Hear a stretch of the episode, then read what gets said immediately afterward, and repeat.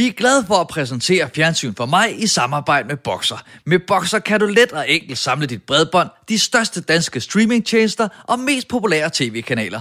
Du kan se dine yndlingsprogrammer lige når det passer dig, både derhjemme og på farten. Læs meget mere på Boxer.dk. Tak for støtten, og lad os så komme i gang.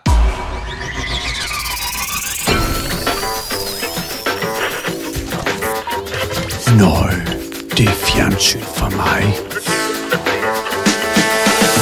Tunet ind på Fjernsyn for mig, podcasten, der handler om at anmelde Flow TV. Vi er igen taget på roadtrip, og denne gang i God Aften Live-studiet i hjertet af Tivoli, hvor vi besøger to værter fra hjertet af dansk showbiz, der elegant formår at spænde fra glamourøs underholdning til knivskarp nyhedsformidling, nemlig Natasha Krone og Abdel Aziz Mahmoud. Vi zoomer ind på to programmer, der følger helt almindelige danskere, der dog står ved en skillelinje i deres liv. TV2 viser os fire par, der tvivler på forholdet i Holder vi et år, mens DR har taget The Best Of fra succesen Rigtige Mænd og sendt dem på en vigtig dannelsesrejse, hvor der virkelig er noget på spil, og tilsat den fantasifulde titel Rigtige Mænd på dannelsesrejse. Så sluk for TikTok og Pokémon Go og åbn dit sind for podcasten Svar på City Boys. Velkommen til afsnit 66 af Fjernsyn for mig. Mine damer og herrer, tag rigtig godt imod jeres værter, Dan Andersen og Morten Råd Sørensen.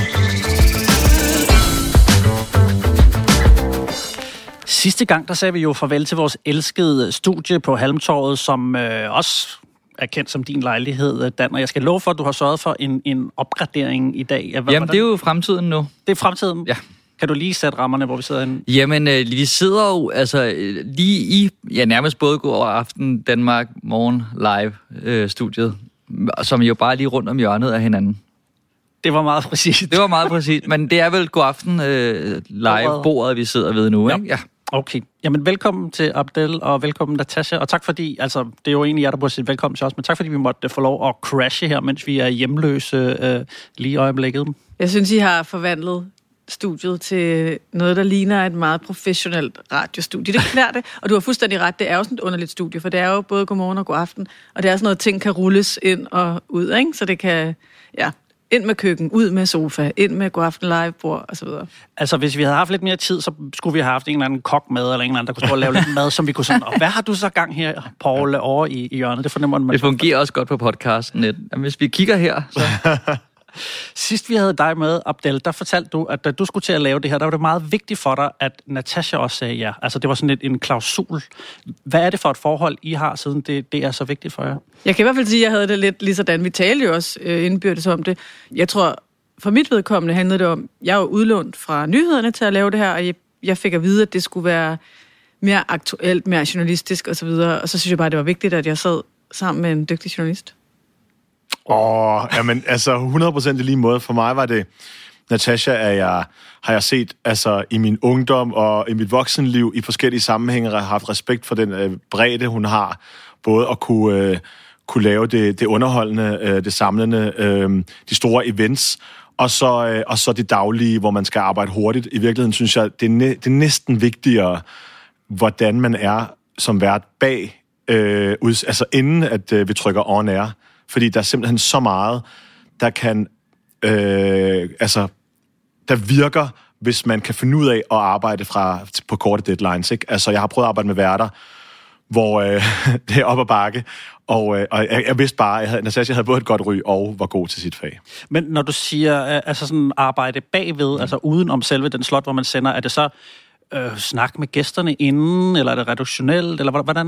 Det er lige fra netværk, altså øh, at man i overvis måske har, har, interviewet, forske- altså fordi man har været i gang, har interviewet ret mange mennesker, ved øh, øh, hvordan man kan få nogen til at medvirke, og hvad, hvad deres præmisser er, og hvordan man kan få dem åbnet op. Men det er faktisk også at have øh, en erfaring i, i at øhm, altså vinkle, og være på en redaktion, hvor øh, man skal, der er simpelthen det, det, det er virkelig, virkelig vigtigt, at man har gode værter, gode redaktører og gode rapporter. Altså en enkelt, et enkelt rådent æble i det, i det kar der, kan, kan virkelig øh, ødelægge hele, hele høsten, ikke? Jo, men jeg tror også, også det der med, når man arbejder med netop korte deadlines og arbejder med dag-til-dag journalistik, så det der med at opføre sig ordentligt, basically, under øh, pres og stress, bliver jo også ret vigtigt, fordi der er ikke nogen, der gider arbejde sammen med folk, der råber og skriger og kaster med kuglepinden, altså dybest set. Nej, der er vi måske også inde i et, et, øh, en, en tid, hvor at, øh, det ligger man især mærke til, hvordan man behandler sig på alle mulige måder over for, for andre mennesker. Men, men Natasha, du har jo lavet utrolig meget igennem din karriere, som har været live. Jeg har faktisk aldrig lavet andet. Nej. Det er ret, ret sindssygt. Jeg kom til at tænke på det selv forleden dag, og nu ikke for at tage forskud på det, vi skal tale om, men jeg tror også, det afspejler sig i, hvad jeg selv godt kan lide at ja. se øh, på tv. Jeg har aldrig lavet andre ting end live-produktioner. Øhm, lige med undtagelse, tror jeg, er noget, jeg lavede, mens jeg stadig gik på Journalisthøjskolen. Ellers har jeg kun lavet live. Så, så du har aldrig prøvet at tage noget om? Altså med mindre det har været sådan en, øh, hov, der snublede lige over årene, det siger jeg lige igen. Men det har aldrig været sådan en, Natasha, kan vi lige tage den? Øh, Jeg har aldrig lavet programmer, som blev, når jeg er bundet, eller øh, hvad er det?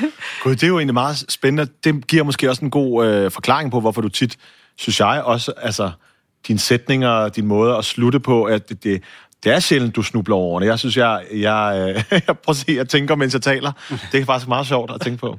Det kan godt være, det er det. Jeg ved det ikke. Ja. Men, men jeg, jeg har bare ikke rigtig siden, siden siden Journalisthøjskolen har jeg ikke prøvet at være på en produktion, som ikke blev sendt direkte. Nej, så Men så bliver den her også sendt direkte. Lad os lade som det. vi klipper meget af det, vi selv siger, så vi lyder skarpere. Ja. Ja. Fedt. Men altså, så ved jeg ikke, om det giver mening at svare på, hvad, hvad, det godt, øh, hvad du godt kan lide ved, ved at sende live, hvis du ikke har prøvet andet. Men der, altså, jeg ved for mig selv, at jeg har jo siddet i teknikken med nogle live-ting, og der, jeg synes bare, der er en anden nerve i det der med, at man ved, at nu skal du trykke på en rigtig knap, og sådan, fordi ellers så, så, altså, så er det noget lort. Fuldstændig, og det er jo selvfølgelig lidt en kliché at sige, jamen det giver den anden nerve, og vi kan lave det om. Men jeg kan også bare mærke det igen som seer. Altså hvis jeg sidder og ser på noget, som jeg ved foregår lige nu, så er det på en eller anden måde for mig en lille smule mere interessant, end hvis jeg ved, de har taget det om 10 gange, eller har konstrueret et eller andet, eller rekonstrueret et eller andet. Altså medmindre det er fiktion selvfølgelig, men det kan vi jo komme tilbage til. Mm. Abdel, er du også sådan en, skulle jeg til at sige, live-dreng? Det, Live pige. Live pige. Oh, det er forkert. Altså, jeg kommer direkte fra en masse reportage, så Ja. jeg har både lavet det program, der hedder Abdel mellem finder, og adgang med Abdel. I det hele taget bare titler med mit navn, sådan så jeg ikke kunne blive fyret, og, og en anden kunne få det job. Øh, men, øh, men, men som, øh, som tilrettelægger og journalist og redaktør har jeg kun lavet live-programmer. Øh, og, og jeg arbejder meget med nerver og hvad hedder det, momenter. Har vi lige, har lige, har lige haft et seminar på, program, på vores program, hvor vi taler om momenter og øjeblikke. Det, det går vi meget op i hos os. Vi konkurrerer med i vores timeslot programmer, der er virkelig velkoreograferet. Altså virkelig bare øh, formater, virkelig formateret, lige fra Masterchef og til middag hos til faktisk også TV-avisen, som er virkelig, virkelig forudsigelig, og, og også klippet, altså du, deres indslag er, er klippet ned til sekundet, øh, det, og derfor så vil vi gerne tilbyde noget andet, øh, som er, at man, er, altså man skal se det nu. Øh, det er ikke streaming-tv, et af de få programmer, man ikke rigtig ofte streamer, tror jeg. Og så tæ- vi går meget op i, at, øh, at, øh, at det kan gå i alle mulige retninger. Altså, at der kan ske noget, mens vi sender live. Der skal være noget på spil. Øh, Så det er ikke så pakket, altså du spørger jeg sådan lidt ledende, fordi nogle gange kan, ikke fordi der er nogen, der skal udskilles, men øh, konkurrenten over hos DR har, er jo meget pakket med gæster, hvis man ser sådan et program, ikke? Og jeg har ikke, altså jeg mindes, at I har lidt færre, ja, vi har færre emner. luft. Vi har færre emner. Vi start, lige da vi startede, tror jeg, vi havde lidt flere. Og nu tror jeg, vi har fundet en balance. Det tror jeg også, men det er bare virkelig interessant, det du siger med TV-avisen. Fordi jeg har selv oplevet på alle mine år på nyhederne, som jo per definition er direkte, at nogle gange bliver det så planlagt og koreograferet og forudsigeligt, at man tænker, når man har afviklet det, det her kunne lige så godt have været optaget for to timer siden. Ingen kunne mærke, det var live eller direkte. Det synes jeg jo vidderligt er et problem. Og det er jo det, vi også prøver at arbejde med. Altså hvis det lige så godt bare kunne være lavet nu, her, hvor vi sidder om formiddagen, og så, sender, så sender, trykker vi bare på play om aftenen, så er det ikke godt nok. Mm. Men det er jo også de ting, folk faktisk husker. Altså, det er de der, hvor det bevæger sig på kanten af, og der skete noget, som vi ikke havde forventet, og, og man kan se, det her havde de i hvert fald taget øh, om. Der var for nylig, Abdel, øh, hvor, hvor Ja, der er var en, en gæst, der havde sin egen dagsorden lige pludselig i, i programmet. Øh, og så efterfølgende, der var en anden gæst ind, som antydede, at han skulle til at lave noget af det samme, hvor du virkede sådan helt nervøs. Er, er det det værste, der kan ske, at man så taber kontrollen som, som vært? Jeg havde tv-PTSD der, tror jeg. Jeg var bare klar på, hvis der var en gæst, der gjorde det igen. Om det er det værste? Altså, Jeg vil lige fortælle, hvad der skete for at ja, øh, tage ja jamen, jeg, jeg er stadig traumatiseret. Kan jeg godt. ja, men det var, jeg sad faktisk lige der, hvor I sidder ved det her høje bord, og vi skulle tale om, øh, vi havde en gæst inde, som var gået viralt, fordi at han virkelig opfordrede folk til at smide mundbindet. Det var det, ja. Og det var, vi var lige startet med at gå med mundbind i, i, det off, i den offentlige transport. Og, øh, og jeg, jeg, det har jeg faktisk brugt rigtig lang tid på op til. Igen, det, det er virkelig, det, de fleste kræfter bruger vi jo inden udsendelse selvfølgelig. Altså virkelig, hvad, der er så mange ting, der kan gå i alle mulige retninger. Det eneste, vi ikke regner med, det er, at de bare rejser sig op og holder en tale. Så jeg brugte meget lang tid på at berolige ham. Han virkede meget nervøs. Spurgte ham, om han var okay. Jeg fortalte, hvad der kom til at ske løbende. Og så sker der det, at han netop afbryder øh, og, øh, og, og holder en, en, tale. Og det er en balancegang. Jeg ved, jeg, jeg, det, der går igennem mig, er, er det her noget, som jeg kan redde? Kan vi fortsætte efter det her? Sætter han sig ned om lidt? Og, øhm, og, og jo længere det, han, han er i gang med det, jo mere tænker at det her det er simpelthen ikke, øh, det er ikke i orden. Altså, han bryder faktisk en aftale. Så nu er det lige meget. Hvad, nu, Han lige meget, kuber ligesom udsendelsen, Ja. ikke? Og nu er det faktisk gør. lige meget. Så, så der er sådan en executive decision. Der er selvfølgelig også en redaktør. Vi, vi, vi, vi kommunikerer uden at tale sammen jo. Jeg kan i hvert fald ikke tale tilbage.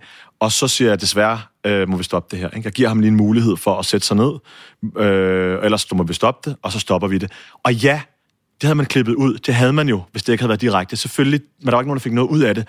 Men jeg er sgu også glad for at vise, at vi har så mange overvejelser. Vi er et kritisk talkshow. Det er vi. Forstået på den måde, at du kan ikke komme, bare komme hen og, og, og, og lide alt det der, du vil. Det er journalistik med, godt, med, med en god øh, stemning, helt klart. Men øh, det der i virkeligheden er, det ved jeg, at vi... Det jeg også tænker, der må jeg overhovedet stoppe det? Hvad gør vi? Altså, hvad med de minutter?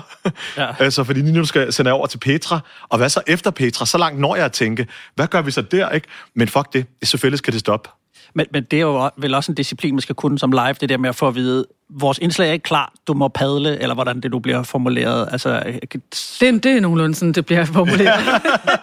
og det er klart, og det, og det er jo sådan en disciplin, at jo flere gange man har prøvet den situation, jo bedre bliver man til at finde på et eller andet at sige, øh, så det ikke bliver alt for akavet, og sekunderne ikke føles alt for lange. Men det er jo en balancegang, det der, fordi det, at det er live, det skal jo heller ikke være sådan, at man laver et program, hvor hver eneste gang, man går viralt eller bliver omtalt, så er det fordi nogen øh, har, altså, har været inde for at kubbe det, eller faldt ned af stolen, eller hvad der nu end kan ske. Men det er klart, det, er jo- det er jo en ting, der skete, og altså hele debriefingen synes jeg faktisk har været fint. Der var ikke nogen, der kunne have forudset det. Men, det, men vi leder jo heller ikke efter sådan moments, hvor det mere er sådan den type moments. Det, det er fedt, hvis det er den der type tv-momenter, hvor folk faktisk øh, er i en debat, hvor man derhjemme ja. måske kigger op fra telefonen, eller løsriver sig for det, man nu var i gang med, fordi nu vil man egentlig gerne høre efter, fordi her er der et eller andet, der kan flytte noget, ikke? men, men hvor stort, øh, hvor, hvor meget har I skulle sige i forhold til de historier, der kommer med? Altså, hvor meget byder I ind med som værter? Meget. Mere, mere, Ja. mere end nogensinde, fordi øh, vi øh, også, øh, altså corona har lært os at være med på nogle møder, vi ikke plejer at være med på. Så nu er vi med på, øh, på video øh, ret tidligt i processen. Og det er ikke fordi, at det skal være vores idéer, der kommer med. Det, skal, det er mere fordi, at vi, vi bare kommer med input, som er meget gode at, at have i starten. Og så tror jeg, at vores redaktion godt kan lide, at vi ejer emnerne lidt mere. Ikke at vi nødvendigvis fortæller, hvad vi selv synes om det, men at vi øh, enten har et indblik i det, har en erfaring i det, eller, eller kender gæsterne måske endda, eller, eller kan et eller andet med det. Øhm, Måske har et eller andet særligt engagement. Det er klart, hvis der er to historier, der er journalistisk set, måske sådan objektivt set, nogenlunde lige væsentlige, eller gode, eller interessante. Hvis den ene vært så har, altså lige præcis det der, det interesserer mig, det har det gjort i tre år, altså så tager vi den. så kan seerne også mærke, at det der, der, der, der er et engagement her. Altså den begejstring smitter forhåbentlig. Ja, men nu, det er så lidt farligt spørgsmål, er I så også ude fra, at I skal sidde og, og fluffe noget op, hvor der måske ikke rigtig er en historie. Og grund til at spørge er, fordi at et af de programmer, vi har set i dag, vi skal snakke om, der, der tænker jeg måske ikke, der var historie til at lave så mange programmer op. Men det kan vi tage senere. Er I ude for nogle gange sådan at skulle sidde og, og sådan... Ja, det synes jeg ja. helt ærligt, ja. Og ja, også på nyhederne. Altså, det synes jeg helt generelt, man er i nyhedsjournalistik, fordi der er jo bare nogle emner, for at være helt ærlig, hvor det bare var en tirsdag i juli, alle er på sommerferie, øh, verden holder lukket, øh, og det udbud, der er, er måske ikke helt lige så ophidsende, som det er, når der er gule bjælker overalt. Og der synes jeg bare både på nyhederne og her, at man har aftener, hvor man tænker, hmm, jo, den skal lige, øh, der skal vi lige finde på et eller andet, der gør det rigtig, rigtig spændende. Der er også et, et ord for, altså man kalder det jo agurketid, nogle af de der, hvor det kan være rigtig svært at skulle udfylde en hel flade, fordi at der, der er jo et output, altså det er jo hver dag, man skal finde på noget her. Lige præcis. Der er, det, altså, der er det bare vigtigt, at vi siger, okay, nu er, nu er den her gæst her. Øh, hvordan, altså, hvad er det ved den her? Nogle gange kan man også bare nørde noget, altså zoome ind i virkeligheden på en lille bitte ting i en stor historie. Eller Hvad er det med den her radisse? Ja, Hvorfor hvad kan den den så der? godt? Nej, men jeg vil så også sige, at man kan også blive positivt overrasket. Jeg har jo også været udsat for et eller andet interview, hvor jeg tænkte, Okay, øh, det er Gameface, og det skal nok blive godt. Det er ikke umiddelbart måske det, jeg havde valgt til i aften, men fint nok. Jeg læser det igennem, jeg prøver at komme med mit eget bud på det. Og så viser det sig bare, at den her gæst selv kommer med et eller andet engagement ja. øh, og en passion, som blæser ind bagover og, og overviser en om, og minder en om, at man skal passe på, at man ikke er alt for forudindtaget i forhold til emner, personer osv. Der er et godt eksempel, ham der fra, øh, som i hvert fald tit er med i, i Godmorgen Danmark, ham inden fra øh, Den Blå Planet, Danmarks Akvarium der, Anders, jeg kan ikke huske, hvad han hedder, som er altså helt fantastisk, hvor man, jeg har lyst til at høre alt om, Men hvad det, der det, sker. Og prøv, det der, det er jo bare, altså engagement og passion smitter. Så hvis øh, du som, nu ved jeg ikke, om du er super interesseret i fisk, eller i hvad der foregår under vandet, det er ikke sådan lige det, der ligger top of mind hos mig. Men hvis folk fortæller om det på en særlig engageret, passioneret måde, så vil jeg også gerne pludselig høre alt. Sådan er det jo. Ja, lige præcis. Og det er jo altid i virkeligheden det, jeg synes, der går igen. At, man, altså, at folk, der brænder for et eller andet ægte og passioneret, det, det er dem, som også som regel virker godt på tv og Præcis. kommer ud af, over... Ildsjæle, skærmen, altid godt tv. Jamen, så synes jeg, vi skal hoppe videre i programmet, og så kan vi se, hvad det er for et program, som jeg måske stempler øh, agurketidsprogram. Som ikke er ildsjæle holder vi et år fra TV2 forsøger tre eksperter, en adfærdsbiolog, en klinisk psykolog og en adfærdsekspert, at forudsige om fire par kan holde sammen til forholdets første årsdag. Men har TV2 startet et vigtigt eksperiment, som seerne selv kan tage ved lære af hjemme i stuerne, eller er det blot P1-udgaven af Paradise Hotel? Jeg vil sige, så er det endelig lykkes nogen at komme op med gift ved første blik part 2, og lad os se, om øh, det så også er lykkes at gøre det spændende. Så vil Susanne og jeg lige ud og gå en lille tur. Og det var faktisk her, Susanne og vi mødte hinanden for allerførste gang. Det var det faktisk. Her Så udenfor. Lige her. Vi er mange, der ønsker os den store kærlighed og lykken med et andet menneske.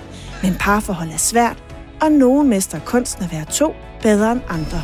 Du kan ikke se noget som helst andet end dig selv. Du er rigtig god, yes. Hvad mener du? Du vil slet ikke overhovedet holde mig i hånden. Men er vi overhovedet selv herre over, om vores parforhold vil holde? Eller må vi finde os i, at det ikke nødvendigvis er den, vi forelsker os i, som er den rigtige partner for os? Jeg håber stadigvæk inderst inde, at det er det rigtige valg, jeg tror. Vi har jo problemer. At være kærester, det kan vi ikke finde ud af. I dette kærlighedseksperiment har fire nyforelskede par modigt sagt ja til at være forsøgskaniner. Tre eksperter vil i løbet af to dage overvåge og teste parerne. Altså som adfærdsbiolog, så er mennesket bare et dyr. Og der er rigtig mange paralleller, øh, vi kan trække. Sådan. Ui. Oh my fucking god. Kan man lære noget af sådan et eksperiment, der kan hjælpe med at forstå parforhold bedre? Fordi en ting er helt sikkert, det er, at vi skal være bedre sammen med nogen, end vi skal være alene. Og efter blot to døgn vil eksperterne forudsige, om kærligheden vil holde, og om parerne kommer til at fejre deres etårsdag eller ej. Deres personligheder er ret forskellige fra hinanden, og det kan i sig selv være en risikofaktor. Herefter følger vi parnes hverdag frem mod deres etårsdag. For at finde ud af, om eksperternes forudsigelser holder, eller om kærligheden er mere uforudsigelig, end vi troede. Jeg synes, det er tydeligt, at man i hvert fald har let efter en eller anden form for aftager eller videreudvikling til ved første blik. Både i forhold til, at altså, vi har nogle eksperter, der skal udtale sig om nogle par, øh, men også sådan hele i opbygningen af programmet, også musikken og så- sådan speaken er nærmest, jeg ved ikke, om det er den samme speaker, men har nærmest bare samme øh, Jeg tror, fremtoning. det er Kaja, der speaker gift ved første blik. Er det ikke det? Kaja Bryl, tror jeg. Er det det? Ja, det tror jeg. Er jeg ikke helt sikker. Det kan Det godt ved være. jeg Det, det, jeg, vil ikke, jeg vil helst ikke undersøge ej, det, fordi nok. så bliver man også fanget i sådan en... Øh, men øh, personligt for mig, så gør det mig faktisk ikke noget, fordi selv, jeg, for jeg synes ikke, det er blevet en ren kopi. Jeg synes mere, det er sådan en, en form for øh, øh, lille tilbygning til et solidt fundament, hvis man kan sige det sådan. Jeg ved ikke, hvordan I har med det, om I havde samme sådan... Øh, der kom den. Altså, Nå, men altså, det, det lægger op til den med gift, øh, hvad kan man sige, en videreudvikling, og så samtidig samme model, berettermodel, samme, samme, samme øh, røde, øh, altså der er den her store bue, øh, hvor man, altså, holder vi et år, det finder vi ud af om mange afsnit, og så er der i hver enkelt afsnit små øh, fortællinger, sådan er der også lidt ved gift, altså de starter med et bryllup, men slutter faktisk også med, skal vi skilles eller ej. Så den kan jeg godt genkende. Mm. Altså, jeg, jeg må spole tilbage på et tidspunkt, og så lige se introen igen, for at forstå præmissen helt. Fordi, som vi skrider lidt frem, så begynder de at komme med sådan nogle statements, som øh, det var billigere en parterapeut, og sådan et eller andet, hvor blev tvivl hvad, hvorfor er det nu, vores deltagere er, er med? Og der synes jeg, den er lidt mere fluffy end gift ved første blik, hvor vi har en meget klart defineret start. Her, der de har været for, sammen lidt forskellige tidsperioder, og sådan, så vi kommer lidt forskelligt ind i, i, i, i processen. Ikke? Mm. Så, så gift ved første blik, der synes jeg, vi starter her, og vi slutter her. Ja. Der, der mangler jeg lidt er renere. jeg kommer lige med denne her varedeklaration først. Altså, som vi også talte om i indledningen, det jeg klart forbruger mest som tv-serie, det er, øh, som tv-seer, det er, øh, det er direkte programmer. Jeg ser virkelig meget nyheder, jeg ser meget sport, øh, jeg ser mange direkte events, jeg ser utrolig mange fodboldkampe. Og så når det er noget, som er klippet, så ser jeg meget fiktion. Altså det vil sige, I har jo tvunget mig til at sætte mig ned og faktisk se noget godt gammeldags øh, livsstils flow tv. Mm. Øhm, så på den måde var det egentlig sådan også lidt uvandt for mig faktisk at sætte mig ned og se øh, det her program. Og øh, jeg synes egentlig, det er et meget godt forsøg, vil jeg sige. Det synes jeg. Jeg synes, at ideen er, er sgu meget god. Og netop, som du siger, Abdel, det er jo sådan meget klart altså, defineret øh, model og skabelon. Titlen er pitch i sig selv, ikke? Altså, det vil vi jo gerne vide. Holder det et år. Øhm, der, hvor jeg så alligevel har, hvad kan man sige, skal fastholde min interesse som seer. Fordi jeg har egentlig sympati nok for både programmet og de medvirkende og eksperterne og sådan noget. Det er bare det der med, altså når man placerer folk et sted og, og siger, ager. Bare vær, bare vær. Nu ja, I godt nok på badehotel, men nu, nu er I der bare. Ja, der er et eller andet i mig, der har det lidt svært med det. Og jeg ved godt, det er øh, udgangspunktet for utrolig mange af den slags programmer. Og nogle fungerer sikkert. Men jeg har det lidt svært med det. Og måske har jeg også set for meget af det. Jeg ved, jeg, jeg, der er et eller andet i det, jeg har lidt svært med. Men er det, det ligesom det voyeuristiske i det, at du skal kigge på dem? Der, der... Nej, nej, det kan det være i nogen sammenhæng. Det er mest, hvis de er meget fulde, eller langt ude og har sex, og det har jeg ikke rigtig lyst til at se på. Men øhm, det er et andet program. Men det, det er mere det der med, at jeg ved jo godt, de er ekstremt opmærksomme på, at der er seks kameraer inde på deres hotelværelse, og derfor er jeg ikke helt sikker på, om de nu også bare agerer at hvis vi lige skal sådan sætte scenen, så øh, er første af, øh, afsnit, at de her fire par tjekker ind på Helene Kilde Badehotel, og har alle de her øh, kameraer omkring sig, og så sidder eksperterne og kigger på dem, og de udsætter dem for nogle tester og skal prøve at regne det ud. Det kan vi lige vende tilbage til. Øh, men alene det, at de tjekker dem ind på Helene Kilde Badehotel, hvor jeg har været til bryllup der, det er et ret romantisk sted med lækre omgivelser og sådan noget. Jeg synes bare, altså bortset fra, at de, de har nogle droneskud, altså så kunne de næsten lige så godt have været på et kursuscenter, ikke? Altså jo. jeg synes ikke rigtigt, de bruger det her ret smukke, altså ikoniske sted, vil jeg næsten kalde det. Enig, det er sådan virkelig smukt sted, helt ud til vandet op øh, i Tisvilde. Øh, og du har fuldstændig ret, det kunne også være noget konference. Halløj. Ja, men jeg sidder også tilbage. Jeg har noteret mig, at jeg vil ønske, at det havde øh, øh, et større scope, sådan, og det tror jeg også meget er visuelt, at, at øh, det virker som et lille program, fordi vi klipper tit til, til, til, til det der øh, overvågningskamera fra værelset, eller sådan en øh, quad-split, hvor man ser de fire værelser, sådan, så, hvor man virkelig får den der øh, hamster i en labyrint. Ja, men det forstår jeg godt, og der er måske også et eller andet. Og igen, jeg har faktisk sympati for projektet. Jeg har også sympati for parne. Jeg har endda interviewet et af parne her i studiet. Men der er et eller andet i nogle lag, der mangler lidt for mig. Altså, det, nu har jeg heller ikke set det hele, det kan være, det kommer. Men det er jo et stort emne, altså kærlighed, parforhold. Og der, der er simpelthen noget med nogle, nogle lag, der mangler for mig. Det bliver lidt enligt. Jeg vil gerne lige skyde ind, for jeg er, jeg er faktisk meget glad for programmet, og er blevet sådan lidt, der lige skal se, øh, hvornår det næste kommer og sådan noget, og har set øh, de første fem.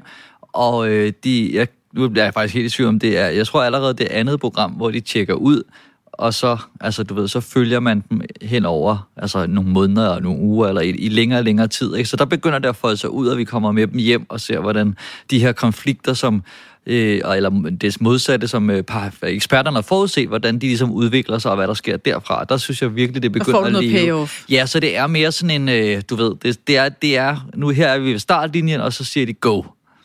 Men det kan jeg egentlig godt følge, og der må jeg sige, at jeg har kun set begyndelsen af det. Det vil sige, jeg har ikke set dem derhjemme. Så jeg har ikke set, om nogle af de der ting, der så er blevet forudset, faktisk holder. Men jeg er bare også nødt til at sige, som kritisk tv-serie, at det første afsnit skulle også helst ligesom fange mig. Ikke? Ja, det, det er faktisk et af vores stormer også, fordi vi tit ikke øh, har tid til at vente på, at, at vi kan se hele sæsonen for at anmelde den og sådan noget. Så, så vi siger også ligesom, altså hvis du ikke kan hooke os på første afsnit, så, så synes vi, du har et problem. Men, men det kan godt være, at jeg lyder lidt kritisk til at starte, men der er mange ting, jeg godt kan lide ved det her program, men jeg synes også, det har nogle problemer. Abdel, sidst du var med, der, der løftede du lidt sløret for, at du var ret glad for sådan et program som Real Housewives, er det mm. rigtigt husket? Ja. Øh, det er jo også noget, et reportage, og som med sådan lidt reality-greb og sådan noget. Ja. Hva, hva, hva, er du med her på den men her? Det er, men det er fordi, øh, når, når Real Housewives bare fungerer, uanset om det er New York, Atlanta, Beverly Hills, eller altså et af de syv andre steder, de har lavet den her franchise, så er det fordi amerikanere bare leverer, og de her kvinder, der medvirker i de der program, de leverer bare. Altså det er, det er næsten en tv-serie. Altså på den her Tasha, det er jo blanding mellem det, du siger, du ikke kan lide, og, fordi det er rigtig konstrueret, men samtidig er det næsten så konstrueret, at det er en tv-serie, en dramaserie. De kommer hele tiden op og slås og sådan noget. De er oppe og skændes. Jamen, det er New Jersey og Atlanta er lidt mere fysiske. Lidt mere sofistikerede øh, voksenmobbene i Beverly Hills, for eksempel. øh, men det er, men, ja, det er ren og skær guilty pleasures. Der er ikke noget, du får ud af det. Der er ikke noget, du kan spejle dig i. Men her, øh, altså, det, ja, netop, altså, første afsnit, der skal enten være skønne karakterer, et eller andet vildt, øh, der er på spil. Men det, der er på spil, er faktisk eksperterne.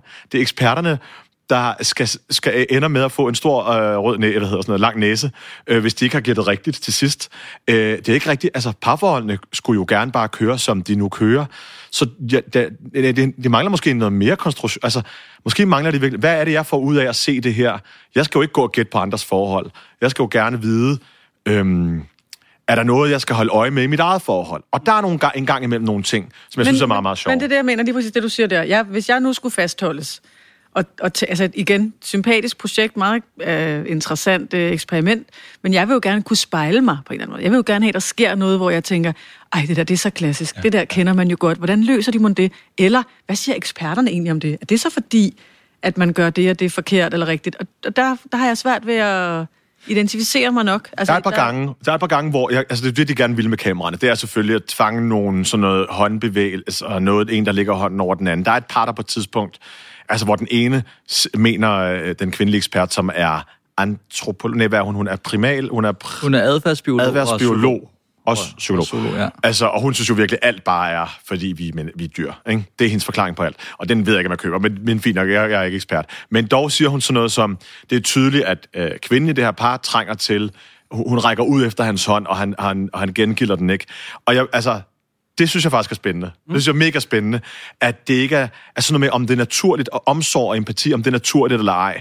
Altså, jeg ved, jeg, altså for eksempel for jeg tit at vide, at jeg er meget fysisk, øh, er jeg meget sådan, når nogen både er ked af det eller glad, eller sådan noget, jeg godt reagerer med mine hænder, som jeg gør nu for eksempel også.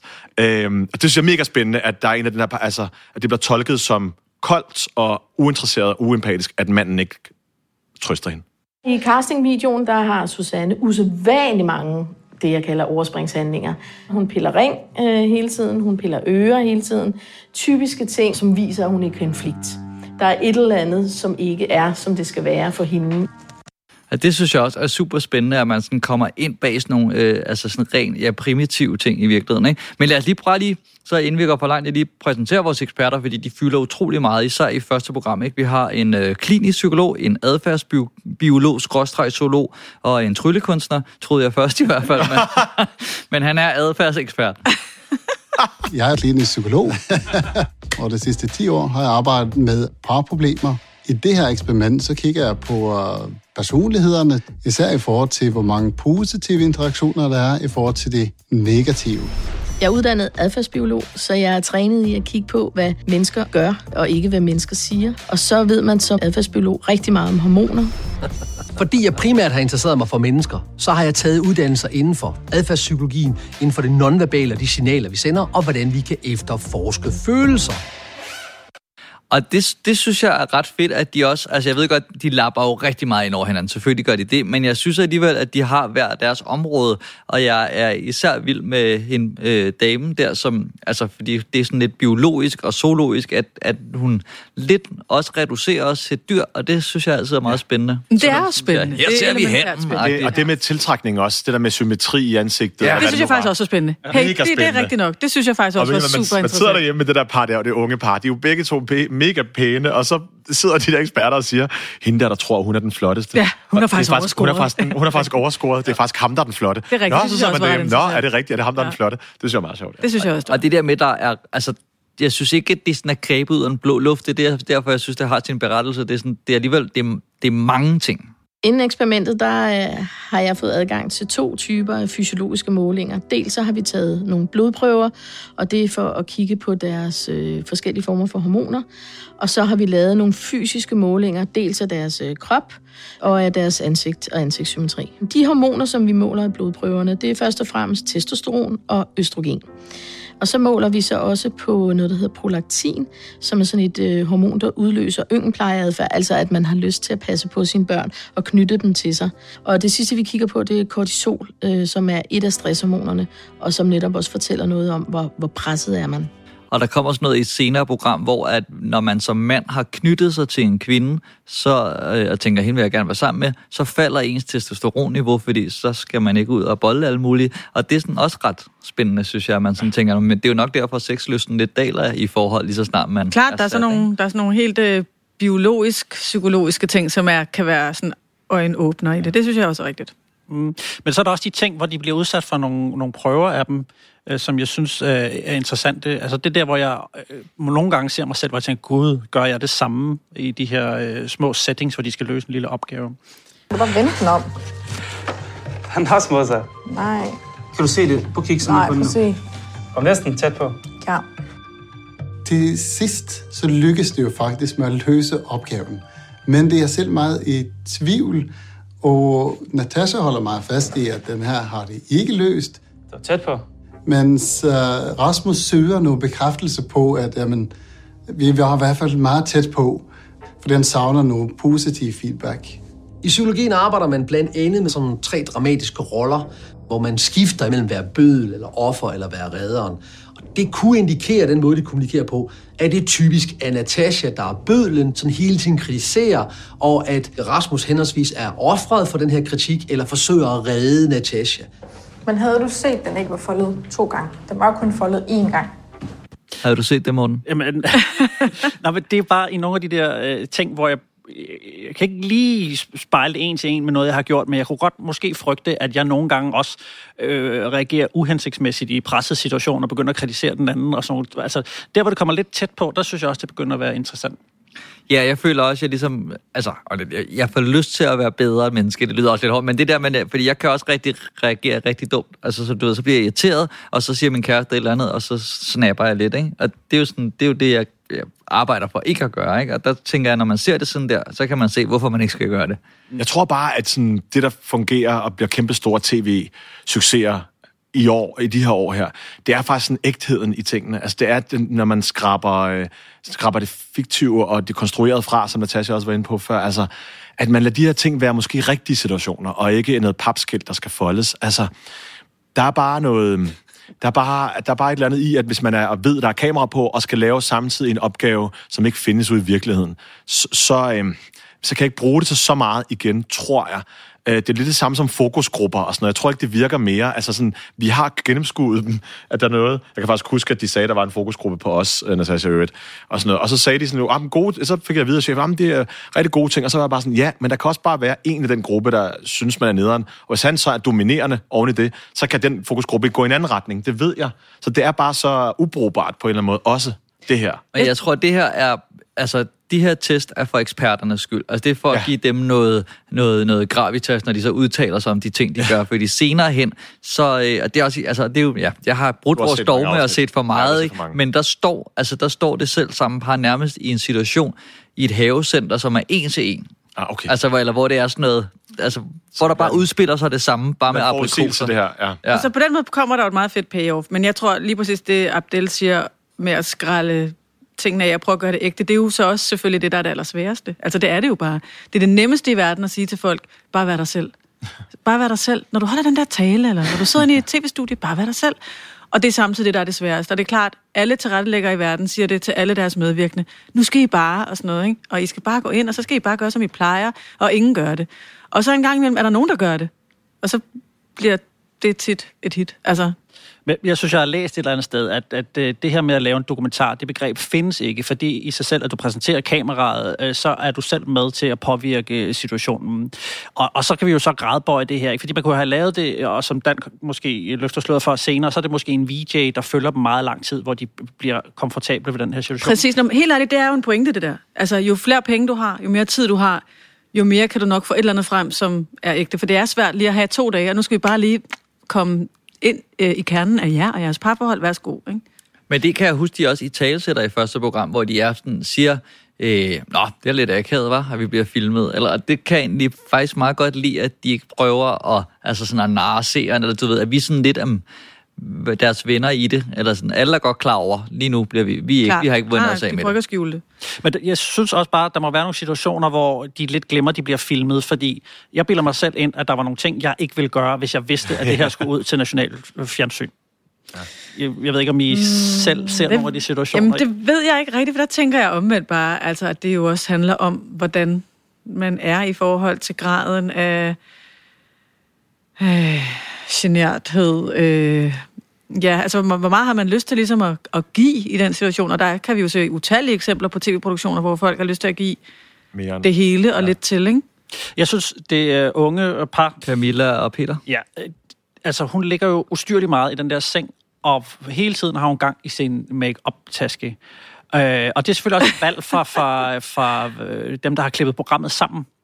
Men jeg, altså, jeg får ikke særlig meget sympati for hende i de situationer, de har valgt at bringe med hende. Og, og jeg forestiller mig bare, altså, vil man gøre det så meget, hvis man, var, hvis man vidste, at det her ville være outcomet til familien Danmark, der kom ud af den situation? Hvis man nu gør det meget, hvis man nu virkelig bare, altså, synes, at det er en væsentlig ting, hele tiden at tage, huske sin lipgloss, eller lige se, om mascaraen sidder, og det er jo ikke, altså, og det er sagt i bedste mening, for det synes jeg ikke nødvendigvis er måske lige så irriterende, som du synes. Altså, jeg, jeg stussede ikke lige så meget over det, for at være helt ærlig. Okay. Jeg tror, Øhm. det er, fordi hun ved, at han er pænere end hende.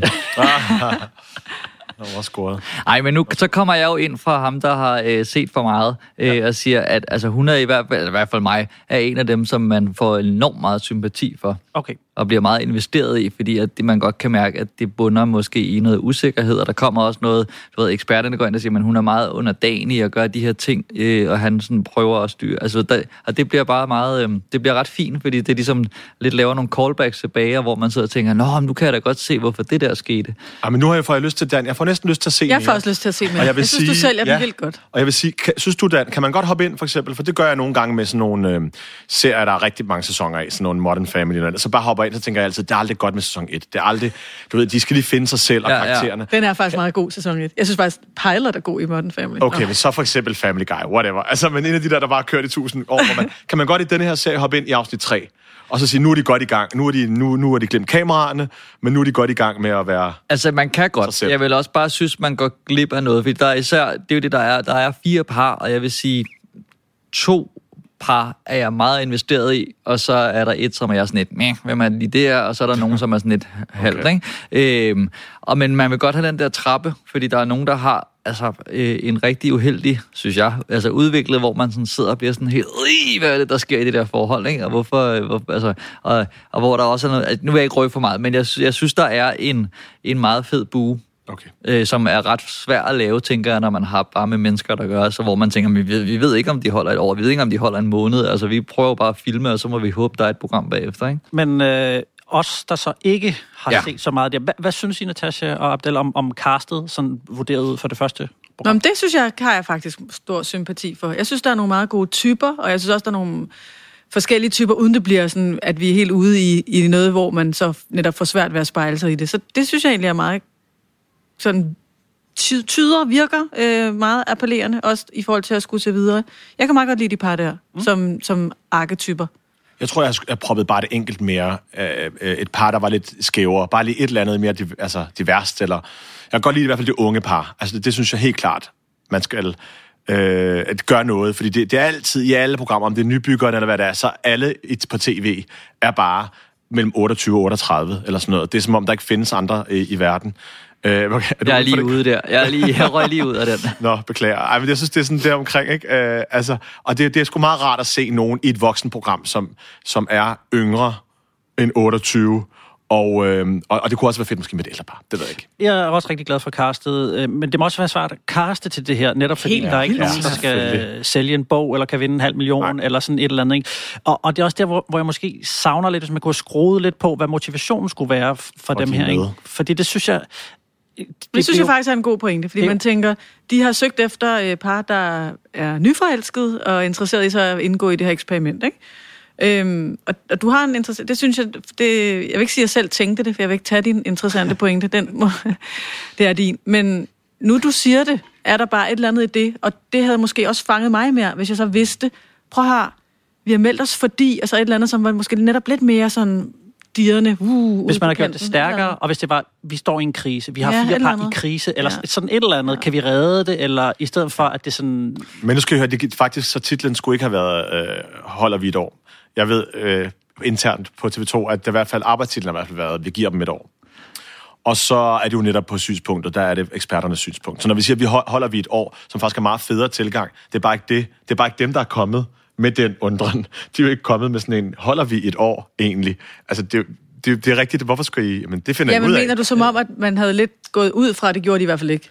Eller hvad? Jeg tror bare, altså, jeg, jeg ved bare, altså, i virkeligheden, den find, ja, jeg skal passe på, hvad jeg siger. Men i hvert fald har arbejdstitlen været, vi giver med det. Ja, okay. Men, men det er vel også en fast vending, er det ikke? Altså når man læser et eller andet øh, i, øh, i kulørte blade og sådan noget, så siger man, Holder "Jeg giver det? dem et år." Ja, eller det holder ikke. Jo, jo, det er en fed saying, helt Ja, klart. Det er helt klart, det er det, der har været sjovt. holder i aldrig det der. Og prøv at tænke på, hvor mange gange de har siddet og prøvet at få masseret det der, øh, den der saying ned over formatet. Ja, det er rigtigt, det er rigtigt. Og, og, og til sidst har man indse, okay, det giver jo ikke mening, at vi, at vi hyrer nogen, vi giver dem et år, og så sidder vi bare og venter på, at det går galt. Nej. Nej, det var selvfølgelig, fordi om et år undersøger vi, altså, Ja, ja, om ja. vi så...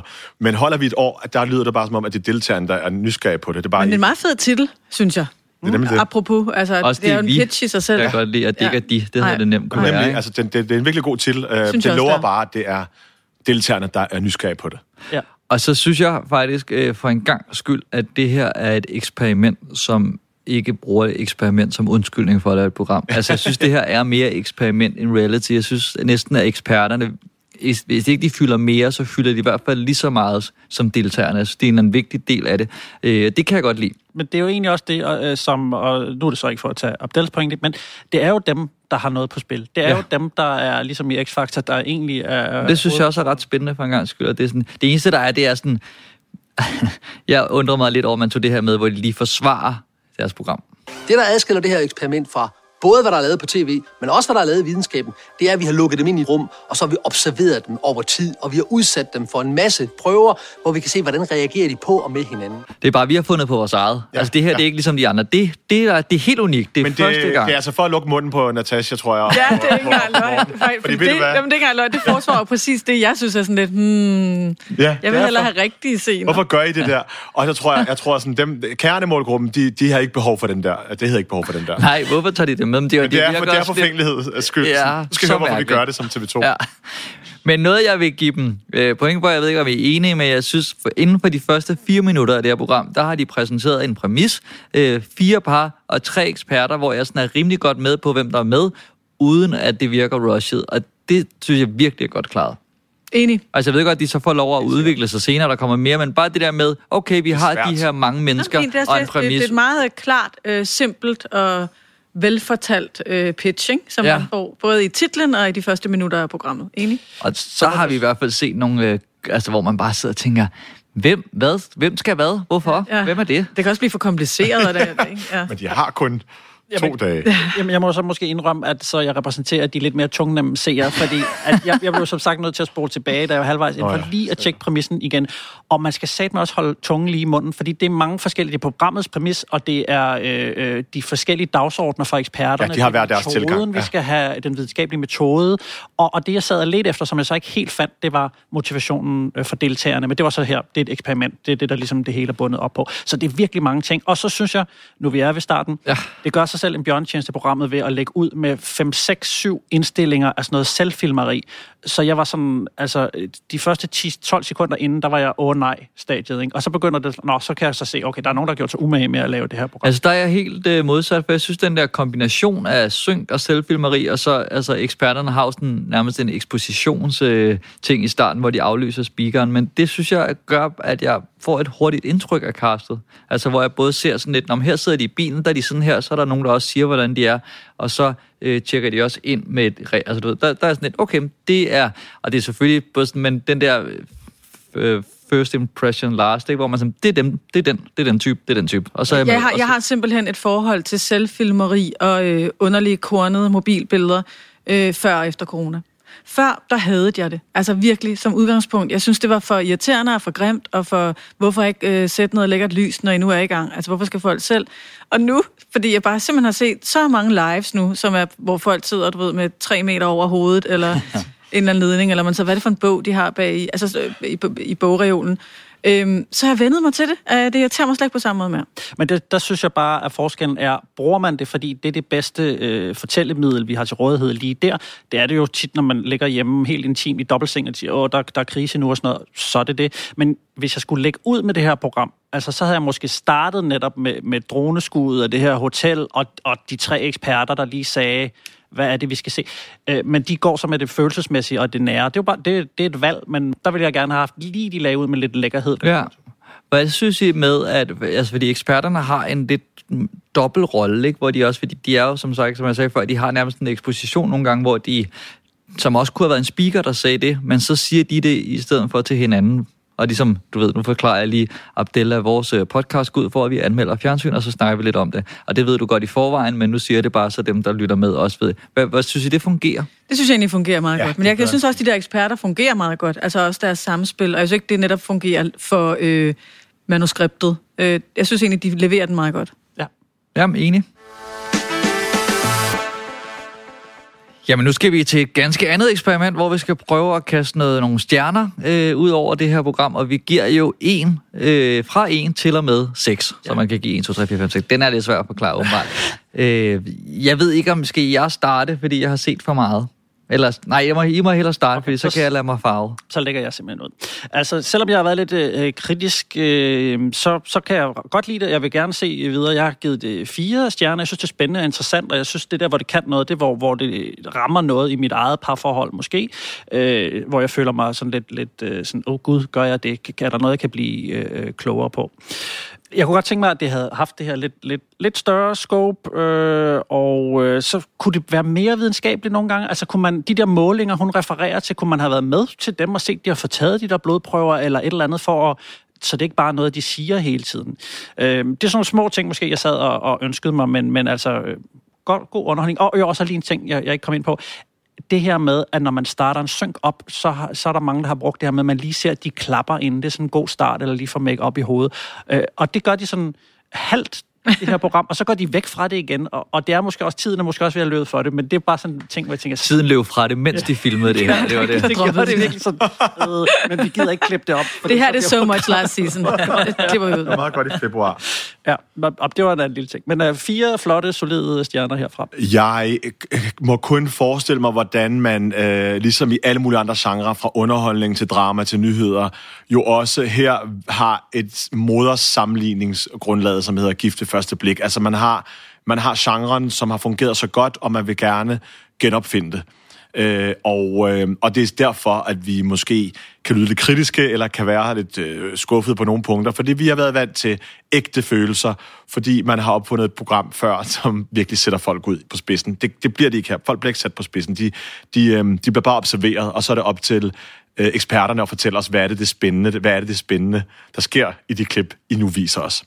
Og derfor så, øh, så, så lander jeg også på et lille firtal, øh, ud af seks. Øh, det kunne, øh, og grund til, at det alligevel er højt nok, er, at øh, parforhold er spændende, det er universelt, det er noget, jeg kan spejle mig i, man kan diskutere det derhjemme, og så er der en lille smule sladder og dyne løfteri, som jo er så forkert, men så meget i orden. Nå, men nu er det hele jo egentlig sagt, så jeg kan gøre det meget kort. Jeg tror, øh, jeg vil nok sige 3,5, men jeg er et sødt menneske, så jeg runder op, så jeg lander også på en 4. Konsensuspanelet. Jamen, jeg, jeg kommer måske til. Jeg, jeg synes, det er overraskende godt faktisk. Jeg havde mine forventninger var det lave. Jeg er investeret i de fleste af parerne. Jeg synes, det er, altså, er ret spændende, når eksperterne læser adfærd, signaler osv. Og jeg synes, testene, de laver, har en berettigelse i forhold til eksperimentet, især når man ser videre, hvordan der ligesom laver nogle, nogle callbacks, og det her er for en gang skyld, som jeg sagde tidligere, eksperiment, der rent faktisk er et eksperiment. Øhm, og så er det også et af de få programmer, hvor jeg lige skal tjekke og se, om der er kommet noget nyt, og det sker øh, ikke så tit, og jeg kan godt lide, at det er så enkelt. Altså, det snakker vi slet ikke om, men det er slet ikke... Øh, det kunne bare have været rigtig fristende at smide nogle fakta ind om, at øh, danskernes parforhold, øh, halvdelen bliver skilt, og så mange her lever som singler, og det kan man dø af. Alle de der ting, som for at søge en public service pulje eller et eller andet. Jeg synes, de har næret sig og holdt sig på den der Kan vi få en svensker med? Det kan vi også få. ja. Nå, men forstår I, hvad jeg mener? Ja. Altså, der er så mange, åh, hvor kunne man have gjort... Og så synes jeg bare, det er et godt cast, interessant test og et spændende eksperiment. Synes, det er godt løst. Øhm, altså, jeg vil Altså, også... Er det ikke et originalt koncept, må jeg lige skyde en skyde? For det, det, det, i min bog tæller det Ja. rigtig meget, når danskere, produktionsselskaber og tv-kanaler prøver noget nyt af. Øh, håber jeg. Er det er det, det, det her? Det Altså, jeg har ikke, jeg har ikke kunnet altså, læse mig til andet i hvert fald. For det er sådan et koncept, som noget, godt øh, kunne blive bedre i sæson 2. Ja. Ja. Altså nu, der er så mange ting, man prøver, der er så meget man, learnings, man får, fordi det er trods alt rigtige mennesker. Øh, at man godt kan, tror jeg, lige give det her en sæson mere, og så, så nailer de den endnu bedre. Nej, men du, det jo det er rigtigt nok. Altså, øh, ekstra øh, god omtale for overhovedet ligesom at ture kaste sig ud i at lave noget originalt og noget, man selv har opfundet. Også både til produktionsselskabet og til TV2 for at tage det. Det er rigtigt nok. Jeg, ja. jeg har ikke stødt på noget. Det kan være, at jeg, jeg tager fejl, men, men det er i hvert fald, jeg har set det med de øjne, som, som er det originale også. Og det tæller jeg også op i min bog, at man ja. skal tage nogle chancer og ikke bare bliver ved med at... Formatere. Ja. Ud fra første program, der vil jeg give det fire, øh, men jeg, efter jeg har set flere, kommer jeg også op på fem. Øh, især man skal bare gå ind og se bare afsnit 4, hvor at Stakkels Rasmus prøver at købe et aprikostræ, øh, og når Tasha siger, øh, men altså, altså, spiser du aprikoser? altså, my jeg spiser ikke aprikoser. Du er den eneste, der hvis, hvis du ikke spiser dem, så spiser jeg. kan bare ikke forstå, hvorfor vi skal give 400 kroner for et aprikostræ, hvis der ikke er nogen, der spiser aprikoser. DR har udvalgt fire af de mest farvestrålende deltagere fra programmet Rigtige Mænd, men denne gang er sundhed og livsstil skiftet ud med dannelse. Men er litteratur, billedkunst og klassisk musik lige så vigtigt for sjælen som motion, eller der tale om ligegyldige platituder som bagtæppe for et velkendt kultur i sommerlandet format? Ja, det er jo blevet til tre sæsoner af de her, øh, tør jeg sige, folkekager, rigtige mænd med vinersbrødstunke og mandepatter, som så skulle i form, og nu, jeg ved ikke om konerne har været lige så stor del af det tidligere, men nu er det i hvert fald præsenteret som om, det er deres mission, ikke? Det der med de slappe kroppe og den haltende sundhed, det har de fire mænd fået fikset. Åh, oh, Gud. Men nu vil damerne også have, at mændene får styr på dannelsen. Der er der masser at tage fat på, hvis de skal rettes lidt ind og blive lidt mere dannet. Dannelse. Det, det må du lige uddybe lidt for mig. Kunst og kultur, det aner jeg ingenting om. Jeg har ingen idé om, hvad der skal foregå. Men altså, jeg skal med på den værste. På dannelsesrejse. Ah.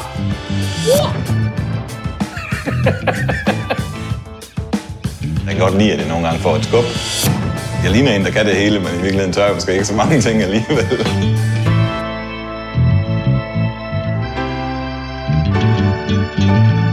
Og det handler selvfølgelig om øh, Jule, Thomas, Lindy og Jonas. Jeg har ikke set de andre programmer. Har I set det? Jeg har set Rigtige Mænd, ja, sæson 1. Okay. Jeg har set meget lidt af det. Altså, det, det er selvfølgelig en smagssag, men altså, jeg er sgu ret vild med dem. Altså, jeg synes, de er, er herlige.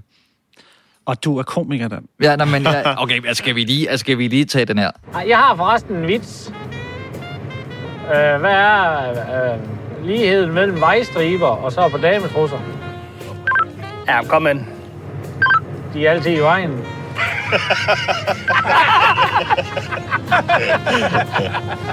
Og til de af vores lyttere, som ikke har set programmet, så kan jeg jo sige, at det er 58 minutter af det her. Øh... Det, det er nemlig 58 minutter. Ej, det er, det er en lang... til det, vi lige så øh, før, som er 27. Ja. Så det her, det er... Ej, nu, nu, siger jeg, nu siger jeg bare lige noget så. Ja. For lige at, altså, jeg, jeg er også ret vild med dem. Okay. Sådan. Yes. Det er fire genkendelige figurer, som efterhånden er blevet tv-værter, og ikke bare almindelige mennesker, som DR har tænkt endnu en gang, if it ain't broke, don't fix it, at taget kendinge ind, som kanalens altså virkelig kerneseere elsker.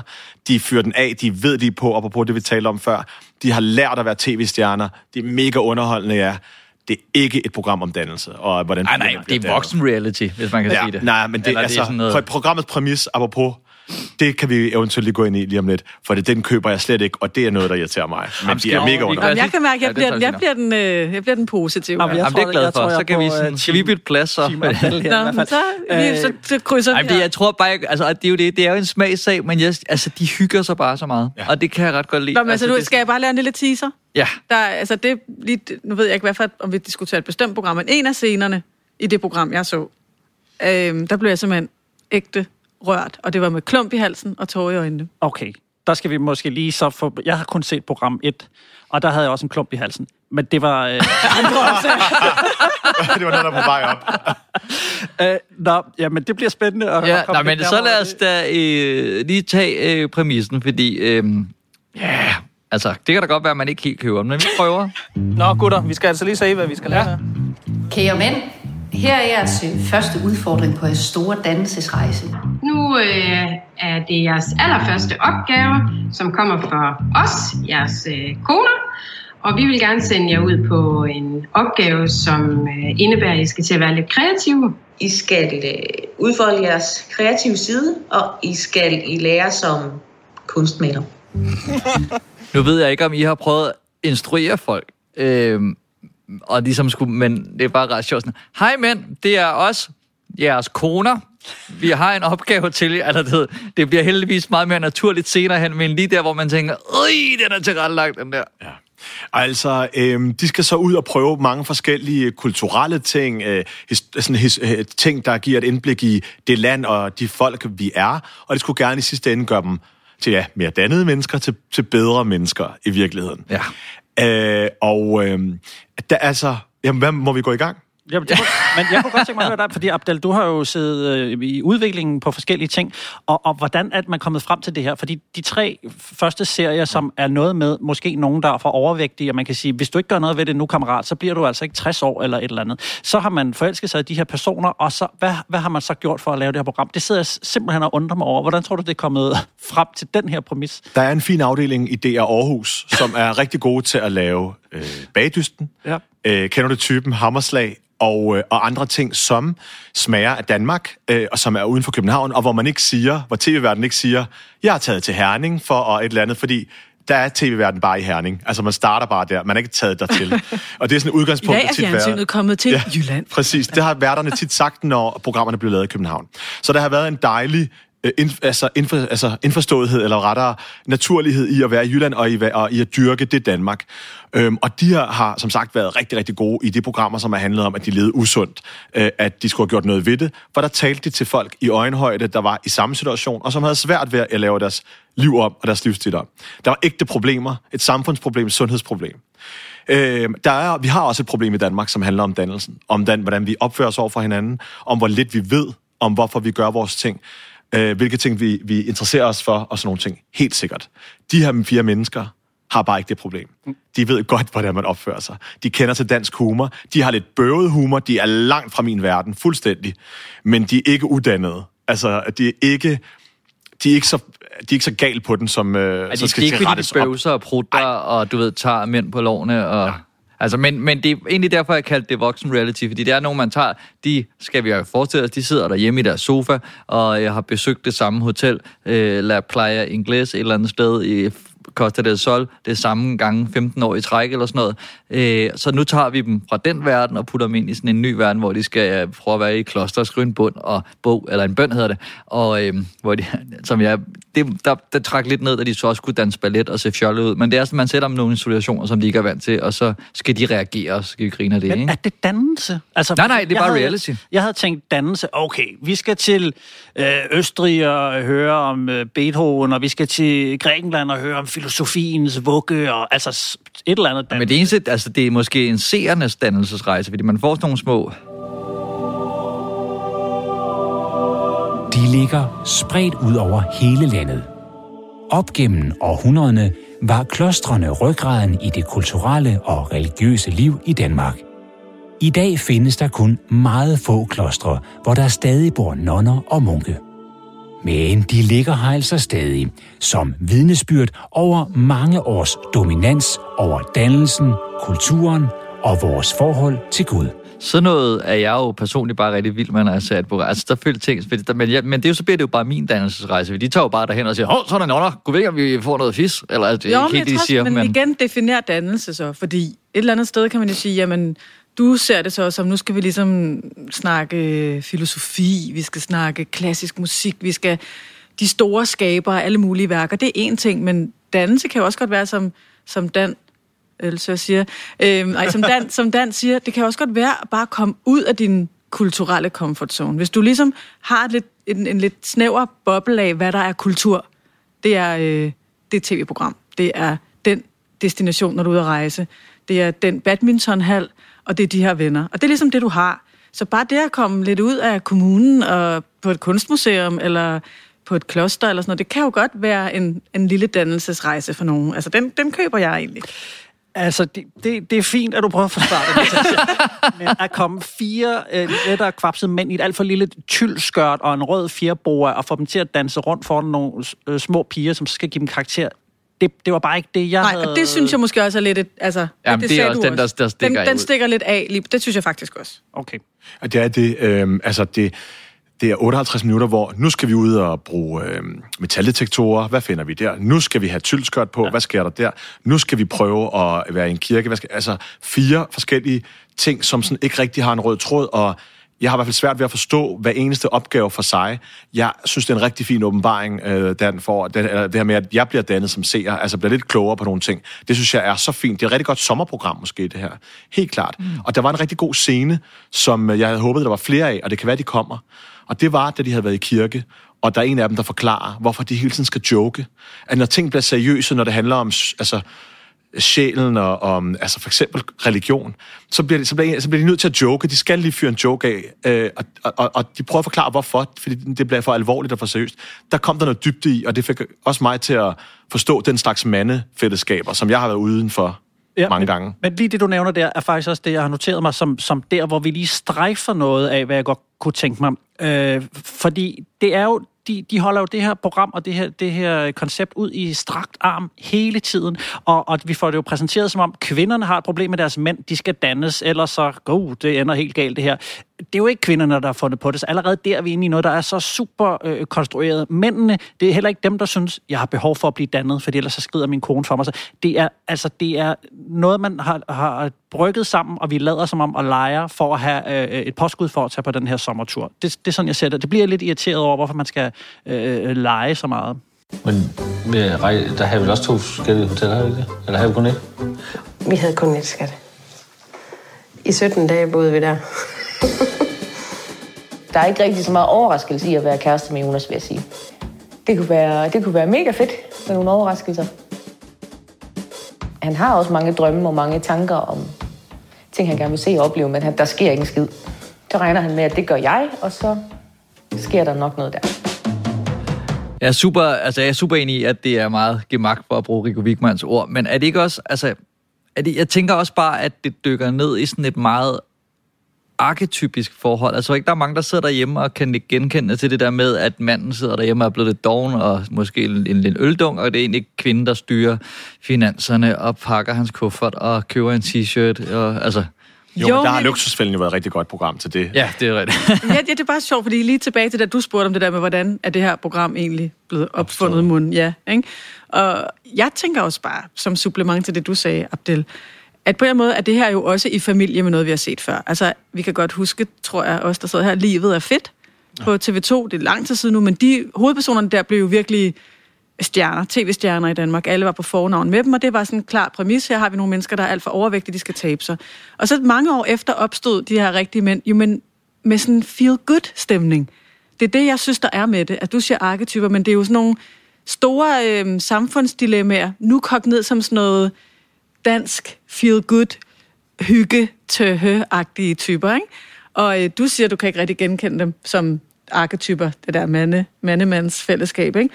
Nej, nej, nej, jeg, jeg har været uden for ja, præcis, det, men det, jeg, jeg kan genkende dem. Ja, ja, ja. Nej, men ja det, det er virkelig, de her mænd kender jeg godt. Mm. Fordi jeg har øh, været sportsjournalist, og jeg har dyrket ja. rigtig meget sport selv. Jeg elsker fodbold. Det her, det er jo øh, omklædningsrummet, som du bare lukker ud 100%. i samfundet. Og det er omklædningsrums humor, det er omklædningsrums jargon, og det er de der mænd, der bare sidder foran bajer efter kampen i serie 3, ikke? Og de er meget velkendte for mig. Jeg kender humoren, jeg kan meget godt lide den. Så jeg synes egentlig, det er meget sjovt at følge øh, omklædningsrummet nu sluppet ud i virkeligheden, og også i nogle situationer og scener, som omklædningsrummet aldrig ellers kommer i. Det, det er for mig elementært sådan øh, lidt spændende, hvad der så sker. Og jeg, jeg tilgiver altså også, at jeg godt ved, at der er nogle tilrettelæggere, der har sagt det der, at konernes... Altså, jeg kan godt lide, at, at det er deres mission på en eller anden måde. Fordi når det sådan senere hen, du ved, så er det der med, så åbner de iPad'en, og sådan, lad os se, hvad vi skal nu, drenge, og så siger konerne et eller andet. Og der er sådan et, det, jeg synes, det, altså, jeg, jeg ved jo godt, at det er konstrueret, men jeg synes, jeg tilgiver det bare. Det gør jeg også. Det er, det er en ventil, altså det jeg gør, er... Jeg tilgiver det også. I, den, I de her tider her, hvor man virkelig passer på, eller mange gør i hvert fald, føler de passer på, hvad de siger øh, højt, så det her fuldstændig rigtigt, hvad Natasha siger, det er en ventil for, øh, ah, endelig noget, hvor ikke nogen, altså, hvor de her hvor man ikke går på listefødder, hvor man ikke går på æggeskaller. Øh, det er rart, at de bare siger det, som det er. Helt sikkert. Altså, der er slet ikke noget... Jeg, igen, jeg vil gerne understrege, jeg kan godt lide dem, jeg kan godt lide missionen, jeg kan godt lide... Øh, det er en del af Danmark. Jeg elsker at se de her ting her, øh, med, og passionerede mennesker. Øh, det, det, er, det er virkelig bare præmissen. Altså, det er bare, det er bare mig som nørd, som siger, jeg tror ikke på, at det er det, de skal. Øh, Jeg tror ikke på, at de bliver det, men jeg vil elske, hvis de kom hjem og var, var for, forandrede mennesker. Øhm, Jamen, men det, jo, selvfølgelig, så kan, man godt, altså, øh, vi, vi ved da også godt, når vi ser Bruce Willis, at han ikke rigtig er ved at blive skudt og sådan noget, så på den måde, så, så, så, så skal man jo... Don't ruin this! så skal man jo Hvad? øh, øh, ligesom le- leve med på, på lejen. Jeg synes bare, det er for tykt her, og det, det, det der irriterer mig, er, at der ikke... Altså, de har jo ikke rigtig nogen mission. Øh, øh, Jeg, kunne, jeg har ikke set det andet program, og det, det er lidt ligesom... Jeg tror bare, de har tænkt, vi elskede dem i det her, hvor de havde noget på spil. Lad os bare tage dem og komme dem ind i en eller anden setting, så bliver det sikkert øh, skide sjovt. Men det er jo 100%. lidt, at du har haft, og det er jo også de bedste, tror jeg, de har taget. Nu, nu sad jeg lige og sappede lidt gennem sæsonerne for at se, at det var samme sæsoner, så de har taget sådan lidt fra, fra de tre forskellige sæsoner og sat sammen. Og jeg føler bare, ligesom at de har taget øh, det gode, altså de har taget øh, mayonnaisen fra min æggemad, som jeg super godt kan lide, men jeg gider ikke at have fire mayonnaisemader, kun med mayonnaise, altså på, til min frokost. Det bliver simpelthen bare for meget med for meget på. Det er lidt, det er lidt en hjemmevideo fra en polterappen, øh, som, som de bare har valgt at vise. Hold da. det er en polterappen. Afsnit 1 er en ren polterappen. Nej, det, Ej, jeg er altså også det, det, synes jeg altså ikke. Men Nej. øh, skal jeg fortælle jer, hvornår jeg blev rørt? Ja. Okay. Øhm, det ved jeg så ikke, om I har set, men det er, hvor Jeg de... har øh, set videre. Okay, de besøger Musikhuset i Ja. Aarhus, og de skal ind og synge. Øh, og der er sådan en øh, korleder. Der er, man først hører man lige koret, altså det rigtige kor synge, og de synger jo vidunderligt og flerstemmigt, og så skal de her fire mænd på scenen, og pointen er, at de skal synge alene. Og det er grænseoverskridende. Og alle, der har prøvet det, ved godt, at hvis man... Det er enormt nemt at så synge i sin bil og ude i badet, men det der med pludselig at stå og synge for andre, det er sådan en meget, meget personlig ting. Og det, der kan man altså godt mærke, at det er noget på spil. Og så kommer den ene efter den anden, og de, de starter sådan, det er sådan noget, sådan, noget, sådan nogle øvelser, sådan noget, ah, ha, ha, ha, ha, ha, ha, og så skal de gå i en halv tone ned, ah, ha, ha, og de starter jo sådan lidt, ah, så du ved, ikke sådan, men så på en eller anden måde, så sker der bare et eller andet med dem, og, og nogle af dem har sådan nogle ret skønne stemmer, sådan nogle, hvor de pludselig fyrer den af, og med noget vibrato og sådan noget, og der blev jeg sådan helt, wow, og det kunne man også mærke, de selv gjorde. De blev ja. Lidt rystet over sig selv. Det, det, øh, der sad jeg derhjemme med sådan en... Der udviklede "Ej, de sig se, faktisk. hvad der skete. Det, her, altså, det, var, det var ret fedt at se. Er det ikke også i samme, og det, det, det synes jeg også, det her program kan, er det ikke i samme program, hvor at de skal være sproglærer? Øh, eller Nej, det? det tror Der er i jeg hvert fald, hvor at, at, at jeg, men det er bare sket, de skal være sproglærer, og så er der selvfølgelig en masse, øh, der lige er kommet til landet, som de skal... Nej, det er ikke det samme program. Nej, okay. Og så, så starter, øh, øh, så siger Lindy, øh, øh, du ved, der står en masse indvandrere, og det er sådan, Ui!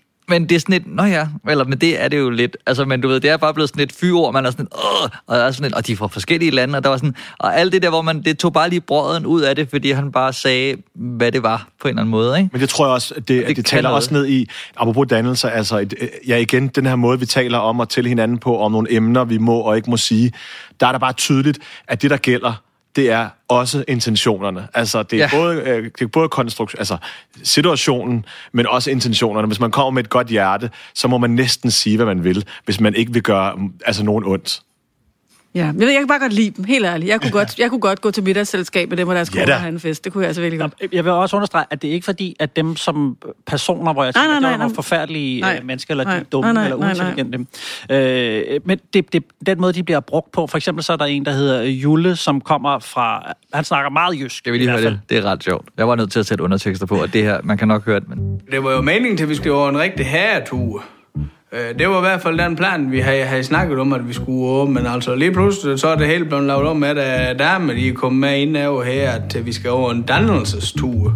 Og, og det der, hvor han er tydeligst, ikke? Jo, men der fornemmer jeg også bare, at tilrettelæggeren har, det er deres go-to-move, hvis de lige skal få noget, få Jule til at, at, at lave et synk med Jule på det, og Jule bare give den gas. Altså, gør det mere jysk, end du... Altså, sådan føles Men Jule ved godt, der har været tre sæsoner. Han, kan, han, er, han leverer ja. kraftet med, han har set Han har også været med i. Landmand og sådan noget. Han, han har prøvet det før, at der, altså, det, de bliver professionelle naturlige, og det er jo fantastisk godt. Helt sikkert. Og bare lige for at tage den med de andre sæsoner også, da jeg lige sad og sappede igennem, så har de, de vælger i den sæson, han er med, jeg tror det er toren, at åbne hele programmet på en lang synk med ham. Så forelsket er de i den måde, han, han snakker på.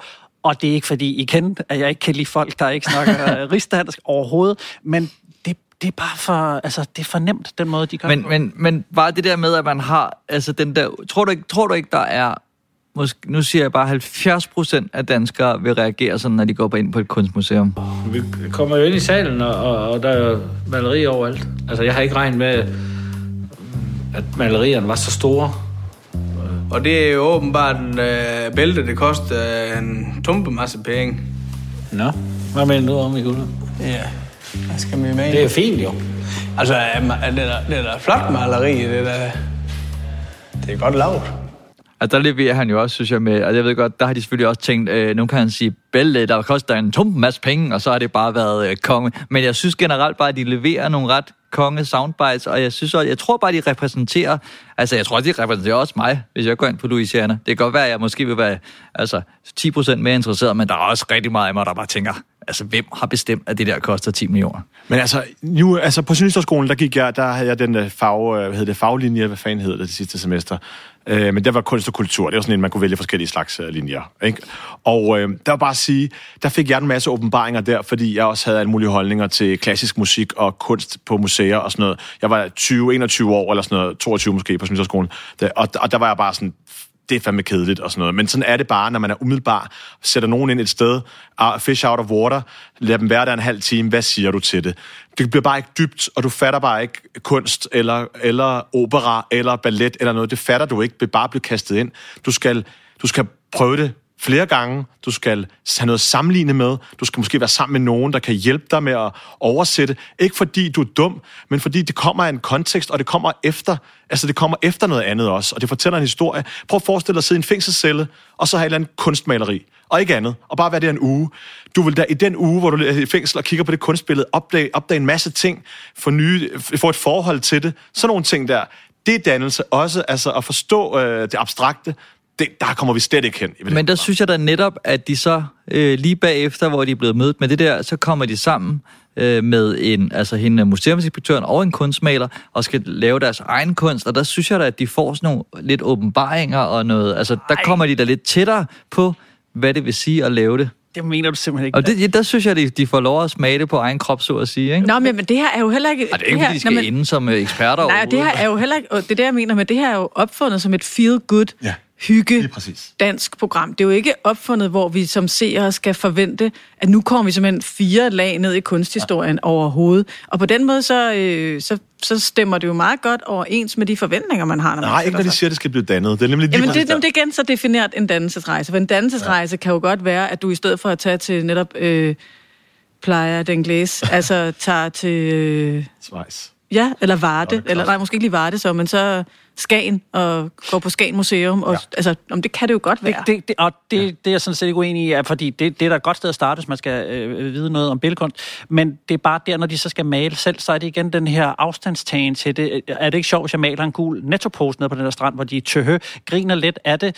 Øh, øh, og, og det er jo mere, synes jeg, når de skal ud og gøre noget, så er det mere, de sætter dem i en situation, som de, som de ikke har prøvet før, og så, derfor så bliver de måske til grin af det. Og Nå, men, igen, nå, men jeg ja, synes bare, ja. det, skal, det behøver jo ikke at være enten eller, det her. Fordi hvis det her er et program, hvor man åbner en dør på klem til en verden, nogle mennesker ikke er vant til at færdes i, tydeligvis, så kan det jo godt være, at man får en interesse for at åbne lidt mere og kigge lidt mere derind. Og der er der jo heldigvis andre programmer og formater. Altså, det hele behøver ikke lige at komme i det her.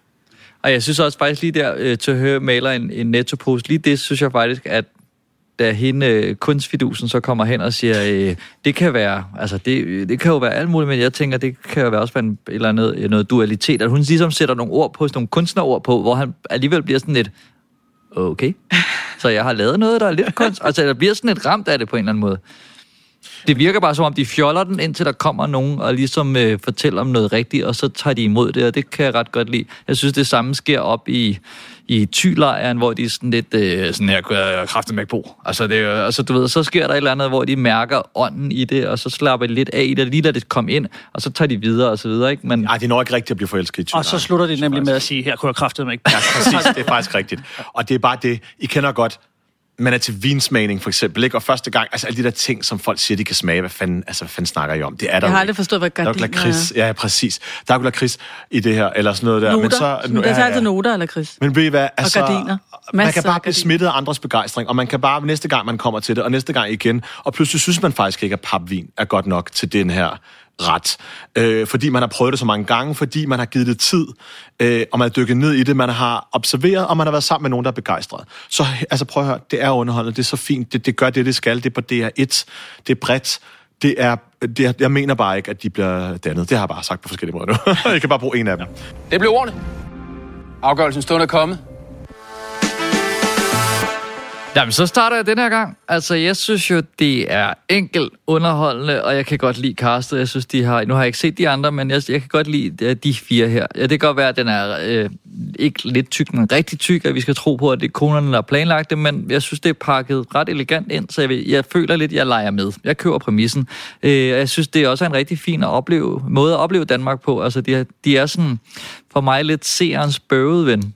Altså, du, jeg elsker mig, jeg kan godt lide, at, at man har lagt sig i scenen for at lave et program rundt om dem, som vi op, der, oplever sådan gennem deres øjne. Så de, jeg synes, det er meget tro mod dem, så jeg, altså er, jeg lander sgu op på fire stjerner. Ja, men der topper jeg den. Jeg giver Okay. den en femmer. Bum. Ja, så ved jeg ikke rigtigt. Så ved jeg heller ikke, hvad der skal ske Nå. herfra. Så er det øh, dig, Abdel. Jamen altså... Hvad mindre du vil uddybe jeg synes, det, selvfølgelig. Altså, Nå, men jeg synes bare, jeg har egentlig uddybet. Ja. Du siger du, altså det, det, er nogle, altså det er fire gutter, som jeg kender utrolig godt. Øh, ikke fordi jeg har set masser med dem, men fordi jeg kender deres typer. Øh, de, de minder mig om min... Øh, ja, hele min tid i sportens verden. Det gør det virkelig. Jeg synes virkelig, det er sådan, igen, det er sådan omklædningsrums øh, der, som man har bare lukket ud i virkeligheden. Og så synes jeg egentlig, det er, det er godt produceret. Øhm, det rammer lige præcis det, som de lover mig, og det jeg fat, opfatter, at de lover mig. Altså min version og min perception af, hvad de, hvad de skal, bliver ligesom indfriet. Og det skal vi måske lige, det vi slet ikke snakker om, men det er jo ret flot lavet. Altså jo flot, det er flot. filmet og Ja, de der dronebilleder og mega fede. bilerne, Ja. og, altså, det er bare virkelig Men igen også, igen, det er klart, hvis jeg havde forventet noget andet af det der, mm. som de kalder dannelse, så var jeg måske blevet skuffet. Men det gjorde jeg ikke. Altså for mig var det netop et, et mere snævert, en snæver definition af, hvad en dannelsesrejse også kan være. Ikke? Jeg var ikke ude i, at de skulle ligesom ned til Sokrates' vugge. Jeg synes, det var fint, de bare tog Bazaar til Bazaar Vest og fyret den af. Men du siger, du kender dem, og jeg, altså, jeg har gået øh, tidligere i mit liv gået en sådan stor bu udenom mandegrupper i det hele taget. Om det har været dem her, eller sådan fodboldfans, øh, indvandrergrupper, øh, altså alle mulige macho-grupper, forskellige, uanset. Fordi jeg har bare jeg har aldrig følt mig tilpas i dem. Jeg har, jeg har virkelig ikke følt mig inkluderet i dem. Og i den her gruppe vil jeg sådan, min fordom vil være, at det er nogen, der vil råbe bøsserøv efter mig. Når jeg så når de så åbner op, som de gør her, og er så øh, gæstfri og, og glade og inkluderende faktisk, så, så skammer jeg mig over at have det sådan her. Og, jeg, øh, og jeg, jeg, jeg får et indblik, og jeg får lyst til at tage en chance og gå hen til sådan en gruppe og blive inkluderet i den. Øh, og, og, og, og forstå, at de simpelthen bare vil have det godt og bruger et andet sprog, end jeg gør. Øh, og på den måde er det, er det helt vildt dejligt. Og også dejligt, at det er et øh, øh, gerne vil tage os alle sammen med på øh, de her forskellige steder af Danmark, og så gør det med nogle mennesker, der måske ikke, der måske ikke har spejlet dig, eller spejlet Jeg, jeg andre. gad egentlig godt til et bonus øh, afsnit, hvor de var til fest hjemme hos dig. Ja, vi ser, hvad der sker. Det skulle de vel velkommen til. Men så derfor, som professionelle og som øjne og tv-øjne og med, og med de intentioner, kunne jeg godt give det mange stjerner.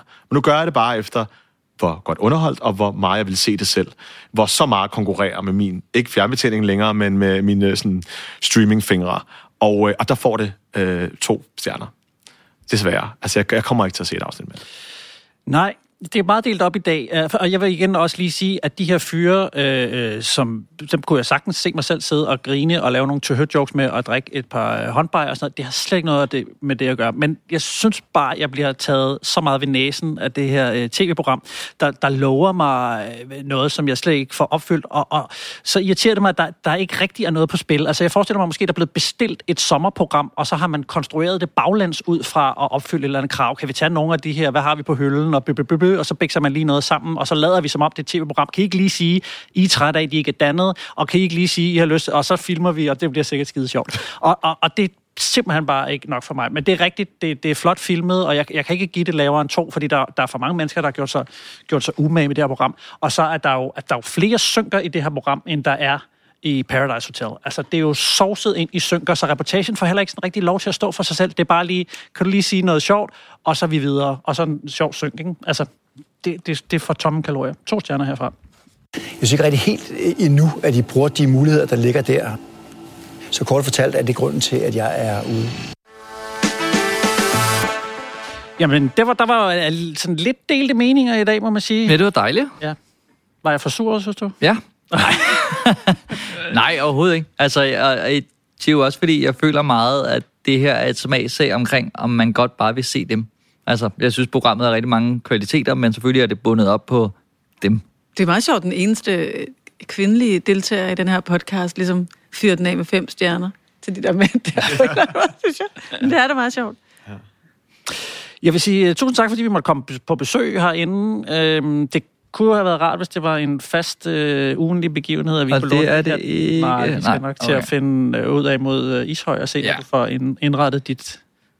Fine studie derude. Flytter du ud af halm, halmtåret? Flytter ud af halmtåret. Hvis man vil uh, høre og se mere til jer, uh, Natasha og Abdel, så skal man vel bare fortsætte med at se uh, God Aften live. Ja, lige præcis. Det synes jeg er noget- en god idé. Har I noget, et eller andet stort event, noget royal eller sådan noget øh, i, i uh, Coming up Ja. i pipeline? Nej. Det er jo ikke ret meget, dronningen har lavet i dag i år. Hun, hun fik jo ikke lov til at fejre sin 80-års, Natasha. Nej, men der er jo heller ikke så meget på den måde sådan kongeligt i vores program. Er der det? Jeg ved Nå, men det så- kunne være nogle sådan events. Nå, nogle events. Der kommer altså, jeg, cancer næste uge. Ikke? Det skal man Jo, nok se på jo. TV, som hvis man er TV2. jeg har også nogle opgaver i forbindelse med det amerikanske valg, faktisk. Men Okay. det, ja, det, er, det er jo så ikke det er nyhedernes regi, men det er faktisk også inde i Tivoli. De laver et eller andet studie her. Sådan. Ja. Det er meget altid et studie, det her. Jeg, jeg så et billede af, at, øh, at, at det, var det kronprinsen? En prins her, Ja. der fylder 15. Ja, det er, det er øh, prins, det er prins Christian. Det er, øh, blevet Frederik og Marys ældste søn. Ja, ja 15, ja. ja. klart. Men øh, det har vi ikke noget om lige, det har vi ikke lige nu. Nej, nej. Vi talte om, at vi skulle bringe lave noget om det i morges. Abdel og jeg, vi har det er en helt anden snak. Vi, har, vi snakker om det, når- de lægger billeder på øh, Kongehusets Ej, det Instagram, der har vi grineren over kommentarerne, fordi tit, og det kan man jo så gå ind og, og tjekke, når folk kommenterer øh, billeder på Kongehusets Instagram, så kommenterer de meget tit det, der er på billedet. Altså, de, de siger, de skriver ikke flot, eller fedt, eller wow. De skriver en dronning med sin søn. Eller de skriver sådan, Ja, en, en, en dronning med sin søn. Stolt farmor. Dronning foran slottet. Altså i dag vil var- skrive en 15-årig prins. Eller det var det sådan, ligesom sådan en kommentar. Det var Det er meget sjovt. skørt. Ja. Og der, det kan man jo sige, så runder vi den af, fordi det er jo lidt samme sprogbrug, som vi har i vores podcast. Det, meget, det var en, et godt fjernsynsprogram. Ja. Nej, det er det ikke. Nej, det vil, det vil være et fjernsynsprogram. Ja, ja. Men lad os øh, hoppe over og se, hvordan man steger den øh, perfekte kalve. Jeg kom herover, så kan vi tale om kraftdag. Mm, simremad. Da, da, da, da, da. Vi har, det er fucking ikke vores program, for Nej. det første. Og vi har aldrig mad i vores program. Det er også Ui. en anden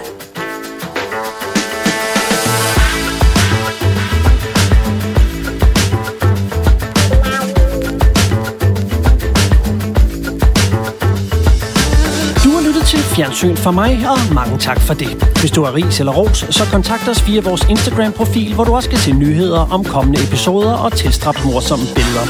Hvis du kunne lide, hvad du hørte, så vil vi sætte stor pris på en femstjernet anmeldelse inde på iTunes eller en økonomisk tilkendegivelse på fjernsynformig.dk. Det var alt, hvad vi havde valgt at bringe i denne omgang, men frygt dig, vi vender tilbage, når du mindst venter det. Guds fred, vi høres ved. Fjernsyn for mig blev præsenteret i samarbejde med Boxer. Boxer samler bredbånd, streaming og tv-kanaler til en billig penge uden bøvl og besvær. Læs meget mere på Boxer.dk.